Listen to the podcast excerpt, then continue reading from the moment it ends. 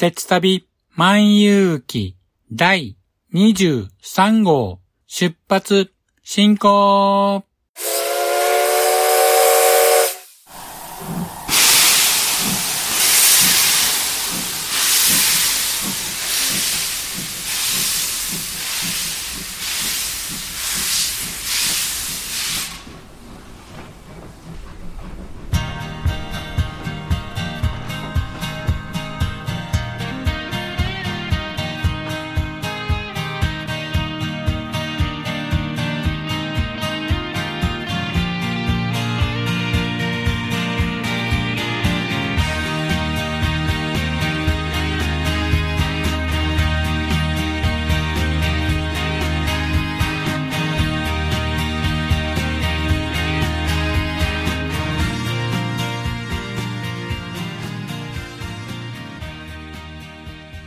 毎度ご乗車ありがとうございます。鉄旅万有記は鉄道と旅好きのしんちゃんが鉄旅についてゆるーく語るポッドキャスト番組です。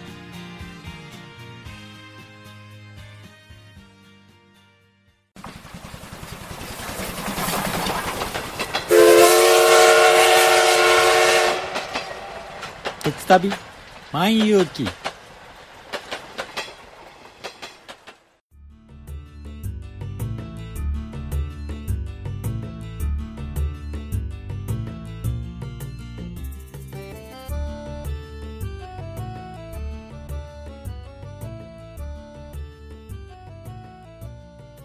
皆さん、こんにちは。鉄旅万有記パーソナリティを務めさせていただきます。しんちゃんと申します。よろしくお願いします。まだまだ残暑厳しいですが、皆さんはいかがお過ごしでしょうか？早いものでね、もう9月です。今年もですね、あっという間に3分の2が終わってしまいましたね。毎年毎年1年が早く感じるのは年のせいなのでしょうかね。今年前半はね、新型コロナウイルス感染が拡大して、いろいろとね、大変な時期があったんですけども、この閉塞感のある日々ですけども、今年も残り3分の1は何もなく平穏な年末を迎えられるといいですよね。さて、今回は前回に引き続き北部九州の鉄旅の後半をお話ししたいと思います。二日目のですね、阿蘇駅に到着してからの続きと最終日3日目の別府温泉と臨時特急の川蝉山蝉伊三郎新平に乗車してきましたので、そのお話をしたいと思います。ということで、今回は、続、北部九州万有記と題してお話ししたいと思います。では、詳しくは本編で。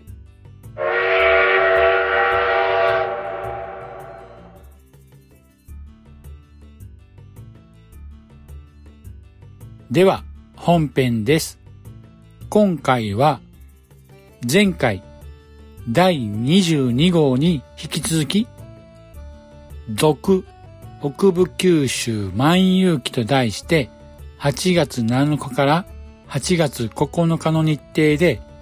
九州北部の熊本、大分、福岡を巡ってきた時のお話の続きをしたいと思います。前回第22号では、8月8日の2日目の豊肥本線全線開通当日のですね、観光特急阿蘇ボーイに乗車して、阿蘇駅に到着したところまでお話ししましたね。今回は阿蘇駅からのお話をしたいと思います。今回の旅でどうしても阿蘇で行きたいところがあったので、阿蘇駅で下車し、レンタカーで目的地へ向かうことにしました。その場所とは、阿蘇山麓の南阿蘇村にあります、地獄温泉清風荘という温泉宿です。西風荘はですね、2016年4月の熊本地震の被害を受けて営業休止をですね、余儀なくされたんですけども、復旧にですね、向けて動いてる最中の2016年6月地震から2ヶ月後にですね、土砂災害の被害を受けてしまいました。その被害により、ほとんどの建物が被災してしまい、壊滅的な被害を受けてしまいました。現在は本館のですね、玄関部分以外は全面的に改築、改装しまして、今年2020年の営業再開を目指してですね、復旧工事の真っ最中なんです。先行でですね、昨年の4月から日帰り温泉としての営業を再開してましたので、ぜひ行ってみたかったので、今回立ち寄ることにしました。西風荘にはですね、スズメの湯という露天風呂があるんですけども、こちらがですね、湯船の底から源泉が湧いて出てくる源泉かけ流しの濁り湯なんです。湯船はですね、ぬるめのお湯と厚めのお湯ということで、2層の湯船があるんですけども、こちらはですね、一応混浴となってるんですけども、蜜着やですね、湯もみ着などが必須となっておりますので、もし入浴の際にはですね、水着を持参するとかですね、また、湯もみ着がレンタルでありますので、そちらをですね、借りるなどをしていただければ入浴できます。こちらの西風荘、すずめの湯のですね、営業時間は午前10時から午後5時までとなっています。定休日は水曜日となっています。入浴料金なんですけども、大人がですね、税込み1200円、貸しバスタオル付きになってるんですけども、子供はですね、税込み600円となっています。先ほどお話ししました湯もみ着のレンタルなんですけども、男性用トランクス、女性用ワンピースともに400円となっています。こちらのですね、泉質は単純酸性硫黄温泉となっております。以前からですね、こちらの清風荘さんには地震の前からですね、何度かお邪魔していたんですけども、地震後ですね、営業休止ということで、なかなか来れなかったんですけども、ようやくですね、久しぶりに来ることができました。建物なんかはですね、以前とですね、変わってしまったんですけども、この露天風呂、スズメの湯は以前と変わらない素晴らしいいいお湯でした。再びですね、宿泊の営業が再開しましたら、ぜひとも泊まりに来たいと思っています。再び阿蘇駅に戻りまして、阿蘇駅からですね、熊本発別府行きのですね、九州横断特急に乗車し、別府へ向かいました。この九州横断特急もですね、豊肥本線全線開通に伴い復活した特急列車なんですね。そうしまして、九州横断特急は別府駅に無事到着しまして、その後路線バスでですね、神縄温泉まで行きました。その日の宿はですね、神縄温泉にとっていましたので、そちらで夕食をいただいたんですけども、それがですね、地獄蒸しというですね、温泉の噴気、蒸気を利用した蒸し料理をいただきました。食材はですね、豚肉や手羽先、有頭エビ、それに野菜でさつまいも、トウモロコシ、もやし、それに生卵とおこわをですね、ザルに盛りまして、温泉の噴気、蒸気が出てるところにですね、そのザルをセットしまして、蓋をすることによって食材をですね、蒸すんですね。だいたい時間で5分から6分ぐらいだったんですけども、すぐ出来上がるんです。もうこれがですね、もう蒸気によって蒸されてる甘みが増すんですかね。とてもですね、美味しく蒸し上がってまして、もうあっという間に食べきってしまいました。たくさんの食材があったんでね、もうお腹パンパンで、その夜はですね、旅の疲れと満腹感でぐっすり寝ることができました。そしてですね、翌日8月9日、とうとう旅行の最終日3日目となりました。別府では、別府温泉郷ならではの温泉を3つほど巡ってきました。1つ目はですね、神縄虫湯です。神縄虫湯はですね、鎌倉時代の1276年に一辺商人によって開かれたと言われる温泉です。温泉と言いましてもですね、温泉の蒸気が充満した石室にですね、石章と呼ばれる薬草を敷き詰めた和風のサウナなんですね。こちらの入浴方法なんですけども、素肌にですね、浴衣を着まして、蒸気が充満した石室に入ってですね、ふわふわの薬草の上に横たわります。そうするとですね、すぐにですね、汗が吹き出しまして、何とも言えない発火のような薬草の香りに包まれながら10分ほど入ります。10分経ちますとですね、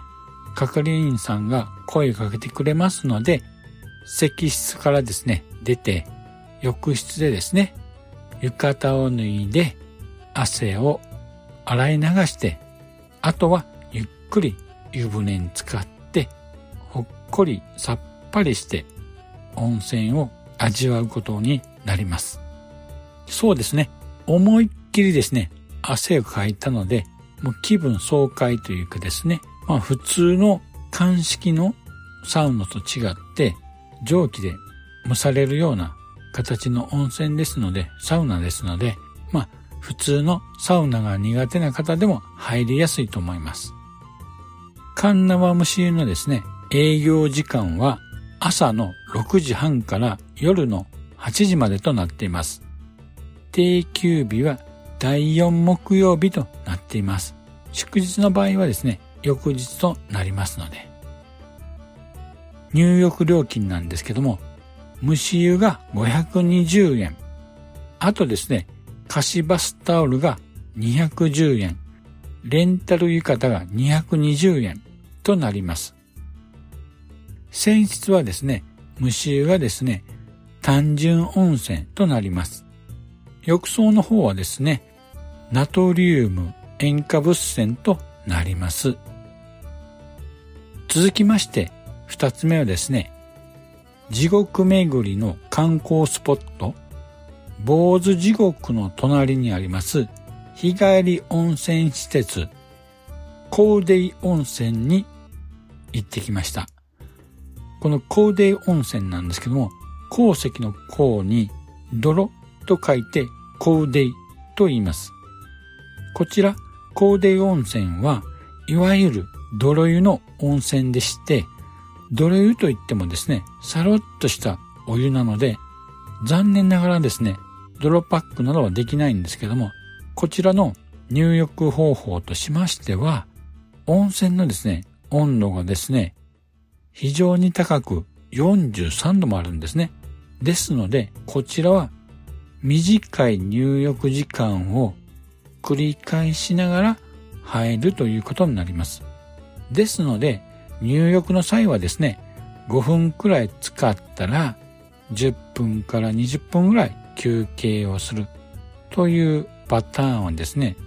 3回から4回繰り返せば十分かと思います。こちらのコーデ温泉の営業時間は3月から11月の春、夏、秋は朝8時からお昼の12時まで、冬場の12月から2月はですね、8時15分から12時となります。定休日は木曜日で元旦もお休みとなります。入浴料は大人が900円、子供は700円となります。泉質は単純温泉となります。営業時間が午前中の4時間だけですので、入浴に伺う際には十分注意してください。こちらのですね、営業時間が短いのはですね、営業後99度の源泉で浴槽に注ぎ入れてお湯で殺菌をするために営業時間が短いそうです。さて、最後3つ目なんですけども、こちらは別府駅の近くにありまして、そうですね、徒歩で10分ぐらいのところにある、こちらも日帰り温泉施設、竹河原温泉です。竹河原温泉は1879年、明治12年に創設された歴史ある温泉なんです。こちらの名前の由来なんですけども、はじめに建築された当初はですね、竹屋根葺きの建物だったんですけども、その後、瓦葺きに改築されたので、竹河原温泉と呼ばれるようになったそうです。現在の建物はですね、昭和13年に建設されたもので、特徴は正面のカラハフ作りの豪華な屋根が特徴的ですごく立派なんですね。威風堂々とした姿は別府温泉のシンボル的な温泉と言ってもいいかと思います。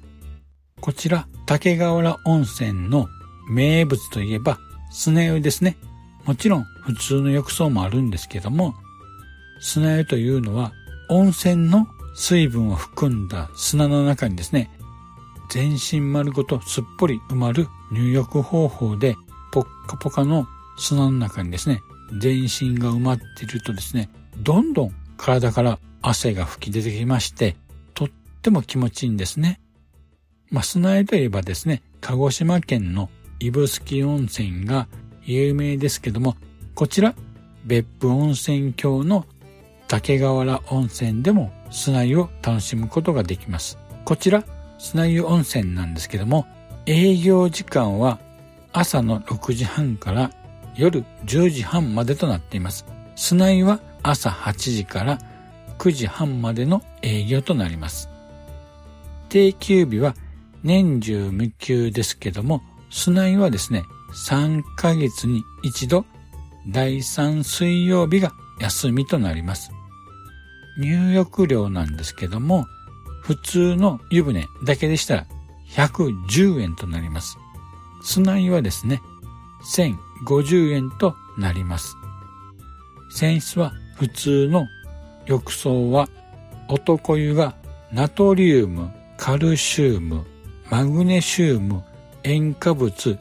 炭酸水素塩泉となります。女湯はですね、ナトリウム、炭酸水素塩泉となります。砂湯の方はですね、ナトリウム、カルシウム、マグネシウム、炭酸水素塩泉、塩化物泉ということになります。今回がですね、この3つの温泉に入ってきました。別府はですね、全国でも有数の温泉の町なんですけども、別府八島と言われるように8種類の温泉郷がありまして、いろいろな泉質、いろいろなタイプの温泉を楽しむことができます。何度もですね、別府には訪れてるんですけど、毎回いろいろな温泉が楽しめて、温泉好きにはたまらないところですね。さて、温泉巡りを終えて、いよいよ今回の旅の三つ目の目的である臨時観光列車川蝉山蝉伊三郎新平に乗車するために別府から特急ソニックに乗りまして小倉駅へと向かいました。ここで川蝉山蝉伊三郎新平について説明しますと川蝉山蝉なんですけども熊本人吉間の鹿児島本線視線を運行する観光列車で2017年平成29年3月より運行を開始した観光特急列車なんです。車両はですね、キハ47系の2両編成で、車両のデザインは JR 九州の車両デザインでおなじみの三戸岡英二さんが担当されています。1号車にはカワセミの愛称が付けられていまして、車体の色や座席の色は熊川ブルーを基調にした青となっています。2号車は山セミの愛称が付けられていまして、車体の色や座席の色は森の濃いグリーンを基調にした緑色となっています。車内にはリクライニングシートやカウンター席、ボックス席、ソファー席などが配置されていまして、1号車の連結面寄りにはカウンターテーブルがあったり、2号車にはショーケース、ビュッフェ、また山セミベンチシートなるものが設置されています。こちら、山セミベンチシートはですね、幅の広いソファー型の座席で、2号車が指定席の列車の場合、山セミベンチシートを利用するということで、別途指定席料金に210円を加えた料金が必要となります。車内のインテリアはですね、自然の香りとぬくもりを感じられる車内スペースを目指しまして、各所にですね、人吉、熊さんの杉やヒノキ、また八代さんのイグサを使用しています。あ、そうそう。のれんなんかがね、車内にあるんですけども、こちらもですね、八代さんのイグサが使用されていました。さて、続きまして、伊三郎新平について説明しますと、こちらはですね、久線の人吉から松吉間を運行する列車として、1996年、平成8年3月から運行開始した列車で、2004年、平成16年からは、現在の専用車両として観光列車としての役目も果たしています。下り列車の人吉から吉松間は伊三郎号、上り列車の吉松から人吉は新平号として別々の名称で運行されています。この列車名の由来はですね、人物名に由来してまして、伊三郎は人吉、吉松間が建設された当初の帝神大臣山形伊三郎さんに由来します。新平は同区間開業当時の鉄道員総裁であった後藤新平さんに由来した名前となっています。車両はですね、キハ47系とキハ140系の2両編成で、車両デザインは川蝉山蝉と同じく水戸岡英二さんが担当されています。車両の色はですね、古代漆色、深い色の赤ですね。で塗装されています。内装はですね、木材を使用した温かみのあるデザインで、座席はですね、一部を除いて固定式のクロスシートとなっています。自由席のみがロングシートとなっています。キハ140系のですね、中央部にはですね、共有スペースとして窓を大きく取った展望席も設置されています。川蝉山蝉伊三郎新平なんですけども、本来は視察線を走る観光列車なんですけども、今年7月の大雨で視察線が被災し、長期間の運休が見込まれますので、視察線応援企画として、臨時観光列車として、川蝉山蝉と伊三郎新平を連結し、博多文字交換を運行することになったのです。ということで、今回は、川蝉山蝉伊三郎新平が連結し、本来なら走らないルートを走るということで、今回はですね、一部ですけども、小倉から博多間を乗車しました。小倉駅のホームではすでにですね、川蝉山蝉伊三郎新平号が入線していまして、たくさんの方が写真撮影をしていました。川蝉山蝉はですね、私初めて乗車したんですけども、それはもう嬉しかったですね。めちゃめちゃ感動しました。早速ですね、乗車するとですね、車内はウッディな温かみのある雰囲気ですごく落ち着きのある車内でした。私はですね、2号車の山セミのソファー席を指定席として取っていましたので、早速席へ向かいました。座席はですね、窓側を背にした状態で座るソファー席で、座席の前には折りたたみ式のテーブルが設置されていました。通路を挟んで向かい側にも同じようなソファー席があったんですけども、今回はですね、終点の博多まで誰も乗車してこなかったので、十分車窓を楽しむことができました。そうですね、北九州の工業地帯や福岡市の市街地の車窓もですね、とても良かったんですけども、できることならですね、やはり球磨川の車窓を見ながら乗ってみたかったなと感じました。小倉から博多までの乗車時間は1時間と22分だったんですけども、あっという間の乗車時間でした。次に川蝉山蝉に乗車するときは、ぜひとも視察線を走る川蝉山蝉に乗ってみたいと思いました。ということで、前回22号と合わせてですね、お話ししました北部九州万有記はこれにておしまいとなります。駆け足でお話ししたんですけども、どうでしたかね？十分北部九州の鉄旅の魅力をお伝えできたか不安なんですけども、いかがでしたでしょうか？久線球磨川鉄道の被災は本当辛い出来事だったんですけども、でも悲観的にならずに熊本地震から4年と4ヶ月で復旧した放費本線のことを考えたらですね、希望を持って復旧をですね、心待ちにしたいと思います。さて、そろそろお時間となりましたので、今回はこの辺にしたいと思います。では、エンディングです。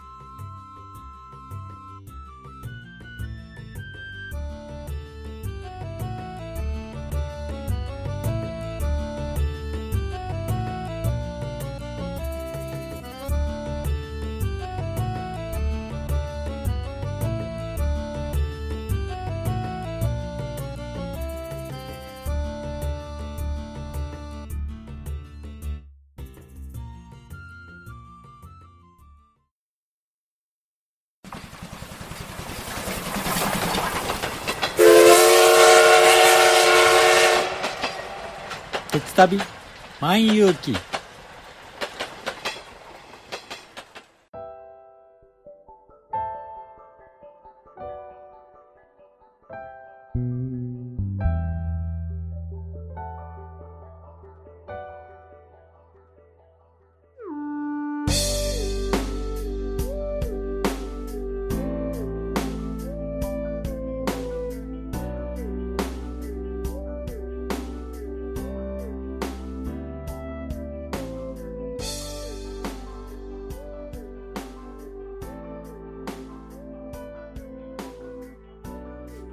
では、エンディングです。今回の続北部九州万有記のお話はいかがでしたでしょうか？久しぶりに訪れた熊本だったんですけども、いろいろとね、感慨深いことがですね、多く本当ありました。球磨川の氾濫による災害、熊本地震からようやく復興した宝費本線。現地にですね、赴いて、直接この目で見たことはですね、非常にですね、今後のいろいろとですね、考えないといけないことに役立つんではないかと思います。やはりですね、百聞は一見にしかずということですよね。それで、ちょっと気になったことがありましてですね、宝費本線の全線開通のニュースなんですけども、全国版の新聞やテレビのニュースの扱いがですね、小さかったり、またはですね、全く流れない、扱ってないんですよね。それもですね、全国版の NHK ニュースなんかを私が見る限りなんですけども、大肥本線全線開通のですね、ニュースはですね、確認できませんでした。当然ね、地元の熊本県の新聞やテレビニュースなんかでは大きく扱われたと思うんですけども、全国版の新聞やテレビニュースの扱いが小さいっていうのは、やはりですね、マスコミの中心が東京なんだなということで、つくづく思い知らされました。熊本地震からの復興というのはね、まだまだ終わってないんですけども、全国的にはもう過去の話なのかもしれませんね。これからもですね、この番組では地方のですね、鉄道に関するニュースなどは扱っていきたいと思いますので、皆さん今後ともよろしくお願いいたします。さて、この番組では皆様からのご意見や感想をお待ちしています。Apple Podcast や Google Podcast のレビューや鉄旅万有記のブログのコメント欄、また、ツイッターに、ハッシュタグ、鉄旅万有記とつけてツイートしていただければ、番組内で紹介させていただきます。では、今回はこれにて終了したいと思います。また次回をお楽しみに。それでは、失礼いたします。